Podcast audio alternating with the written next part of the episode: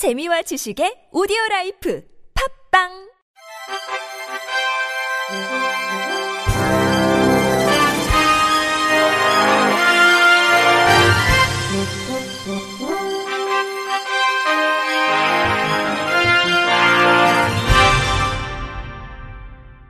청취자 여러분 안녕하십니까? 8월 24일 화요일 KBIC 뉴스입니다. 활동지원제도가 2019년 7월 종합조사 도입 후 시각장애 특성에 맞는 지표 가중치가 약 50% 감소해 급여량이 부족하고 시각장애 특성 반영이 되지 않아 전반적으로 시각장애인에 대한 욕구를 담지 못한다는 목소리가 현장에서 다시금 터져나왔습니다. 국민의힘 김예지 의원이 주최하고 시각장애인 권리 보장 연대가 주관한 시각장애인의 필요를 반영한 장애인 활동 지원 서비스 제도 개선 정책 토론회가 23일 온라인으로 개최됐습니다. 이날 토론회는 장애인 활동 지원 제도가 시각장애인 등 감각장애인의 필요를 충족시키지 못한다는 주장에 따라 당사자들의 목소리가 반영된 제도 개선을 요구하기 위해 마련됐습니다. 모건대학교 사회복지학과 김동기 교수는 2019년 7월 장애 등급제 폐지 이후 활동지원 제도가 기존 인정조사에서 서비스 지원 종합조사로 바뀌면서 신청 자격 확대, 하루 최대 16시간의 급여량 확대가 이루어졌지만 시각장애인의 욕구는 해소되지 않은 점을 꼬집었습니다. 김동기 교수는 현재 활동지원 제도는 경증 시각장애인의 서비스 욕구를 일정 부분만 충족하고 있는 반면 중증 시각장애인의 경우 중증인 지체 뇌변변 장애인보다 상대적으로 급여의 충분성을 보장받지 못하고 있다면서 현재 의학평가 중심, 평가자 중심의 급여량 산정 방식에서 보완 또는 전환이 필요하다고 제언했습니다. 이에 대해 김 교수는 장애인 서비스 욕구, 생활 환경 등을 중심으로 하고 장애인의 자기 평가를 일정 부분 반영하는 평가 체계를 검토할 필요가 있다고 짚었습니다. 종합조사 판정표상 시각장애 특성 가중치도 오히려 더 줄어들었다는 지적입니다. 김 교수에 따르면 인정조사표상 장애 특성 고려 영역인 시각 기능이 종합조사표로 전환되며 시청각 복합평가로 시각장애 특성을 반영한 개별 지표의 가중치가 50%나 감소됐습니다.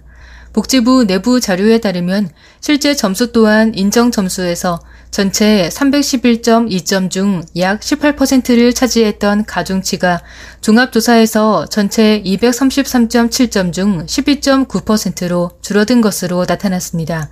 김 교수는 실제 설계도 시각장애인 문항이 줄었고 실제 점수도 줄었다. 종합조사표를 개발한 당사자지만 시각장애인 고려가 미흡했다면서 향후 종합조사표 개선에 있어 시각장애 급여 형평성을 좀 더 보완해야 한다고 강조했습니다. 시각장애인 당사자인 실로암 자립생활센터 임채희 활동가는 활동 지원 제도에 대한 당사자의 괴리감을 토로하며 시각장애인에 맞춘 종합조사 도구를 피력했습니다. 연년생 두 아이를 키우는 워킹맘인 임 활동가는 장을 볼 때 어린아이들을 집에 둘 수 없어 한 아이를 업고 손을 잡고 장을 봐야 한다. 활동 지원사는 아이와 저를 챙겨야 하고 장을 보며 물건을 고르고 구입한 물건을 들어야 하는 어려운 상황에 부딪히기도 했다면서 교통약자 차량도 승차 인원 3인으로 활동 지원사가 함께 이용할 수 없다고 개별화된 맞춤 서비스가 부재함을 꼬집었습니다. 또 독거장애인은 급여 시간을 추가로 받지만 시각장애인은 홀로 두 아이를 양육하고도 추가 급여를 받을 수 없다면서 시각장애 삶에 필요한 서비스 연구가 너무 부족하다. 국가 스스로 연구하는 자세가 필요하다. 필요를 평가하고 필요에 맞게 서비스를 제공해 달라고 요구했습니다. 이와 더불어 그는 코로나19 이후 활동 지원 서비스에 대한 비대면 서비스 환경도 만들어 달라고 촉구했습니다. 임 활동가는 스마트폰을 아직 활용하지 못하고 전화로만 서비스를 제공하는 상담 환경, 이동에 대한 두려움으로 중도 실명 이후 집 밖으로 나와보지 못한 분들은 활동 지원도 거부하고 비대면 서비스만을 선호하며 지낸다면서 시각장애인들이 직장을 나가면 활동 지원사가 소독과 청소를 지원하고 장보기와 세탁, 요리를 돕는 현실이 불법으로 치부되면 안 된다면서 비대면 활동 지원의 필요성을 알렸습니다. 한편 보건복지부 장애인 서비스과 백형기 과장은 활동 지원이 인정조사에서 종합조사로 바뀌면서 모든 유형에서 22시간 정도 늘어났고 시각장애인만 특별히 감소한 부분은 아니다라면서 아무런 의견 수렴 없이 결정된 사항이 아닌 7차례 연구 용역, 3차례 시범 사업, 자문회의, 심층 면접 등을 거쳐 장애계가 함께한 고시개정위원회 심의를 거쳐 시행된 것이다. 여러 가지 부족한 점도 있지만 앞으로 의견 수렴을 통해 개선해 나가겠다고 말했습니다. 또 종합조사표상 시각장애인 특성을 반영한 부분이 시청각 복합평가만 있는 것이 아니고 세부적인 매뉴얼 속에도 마련돼 있다. 시각장애인뿐 아니라 다른 유형도 종합적으로 고려해서 수집하고 집행할 수밖에 없는 현실이라면서 산정 특례 이슈에 대해서는 아직까지 구체적인 내용은 없고 대상자에 대한 통계 등 면밀히 분석하고 있는 중이라고 답했습니다. 지방자치단체가 주민센터에서 장애인 화장실을 성별로 구분하지 않고 남녀 공용으로 설치한 것은 장애인 차별이라는 국가인권위원회의 판단이 나왔습니다. 인권위는 오늘 전남 16개 군수에게 관할 읍면동 사무소 장애인 화장실 개선을 위한 예산을 확보하고 계획을 수립할 것을 권고했다고 밝혔습니다. 전남 장애인 권익 옹호기관은 전남 17개 군의 읍면동 사무소를 대상으로 장애인 차별 금지 모니터링을 한 결과 장애인 화장실이 남녀 공용으로 설치되어 있는 것을 확인하고 인권위에 진정을 제기했습니다. 진정이 제기된 지자체들은 건물이 노후화됐다며 추가적으로 개선해 나가겠다는 입장을 밝혔습니다. 인권위 조사 결과 17개 군 읍면동 사무소 건물은 대부분 1980년대에서 90년대에 준공됐으며 휠체어를 타고 접근하기 어렵거나 문이 잠겨 이용할 수 없는 화장실도 추가로 확인됐습니다. 인권위는 비장애인용 화장실은 남녀 구분에 설치하고 있는 게 통상적인 데다 남녀는 공용 화장실을 사용하지 않고 남녀 공용으로 사용할 경우 이용자들이 수치심을 느낀다는 점 등을 예상할 수 있다며 진정단체의 주장을 받아들였습니다. 그러면서 피진정인들이 장애인용 화장실을 남녀 공용으로 설치해 운영하는 것은 장애인이 시설을 이용하는데 정당한 편의를 제공하지 않은 행위로 장애를 이유로 한 차별 행위라고 판단했습니다. 다만 17개 군 중 1개 군에 대한 진정은 확인 결과 성별 구분 장애인 화장실이 설치되어 있어 기각했습니다.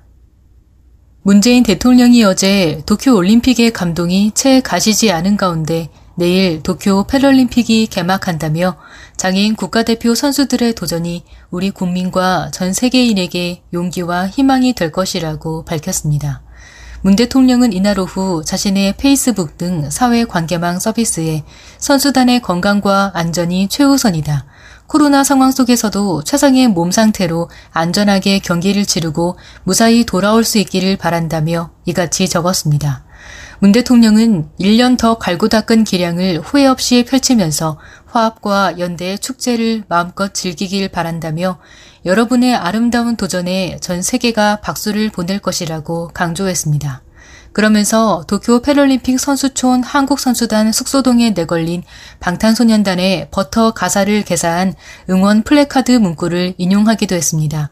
문 대통령은 hotter, sweeter, cooler, winner라며 우리는 늘 승리했고 또 한 번 승리할 것이라고 말했습니다. 이어 그렇다.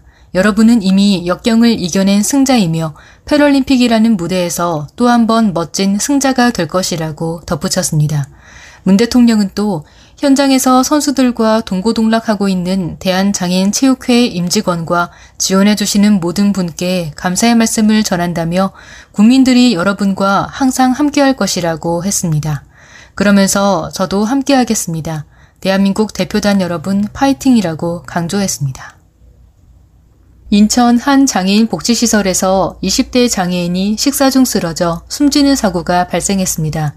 인천 연수경찰서는 지난 6일 인천시 연수구 한 장애인 복지시설에서 식사하다가 쓰러진 뒤 숨진 장애인 A씨 사건을 수사하고 있다고 밝혔습니다. A씨는 사건 당일 오전 11시 45분쯤 점심 식사를 하던 중 쓰러져 인근 병원으로 옮겨졌지만 뇌사 판정을 받고 치료를 받다가 지난 12일 끝내 숨졌습니다.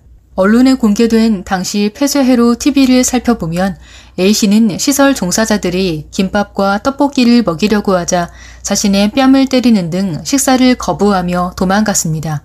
하지만 시설 종사자들은 이내 A씨를 붙잡아 탁자 앞에 앉힌 뒤 식사를 거부하는 A씨의 몸을 붙잡고 그에게 떡볶이와 김밥 등을 먹였습니다. 재차 음식 먹기를 거부하던 A씨는 다른 방으로 이동했다가 쓰러졌습니다. 경찰은 국립과학수사연구원에 부검을 의뢰해 질식사로 추정된다는 구두 소견을 전달받았습니다.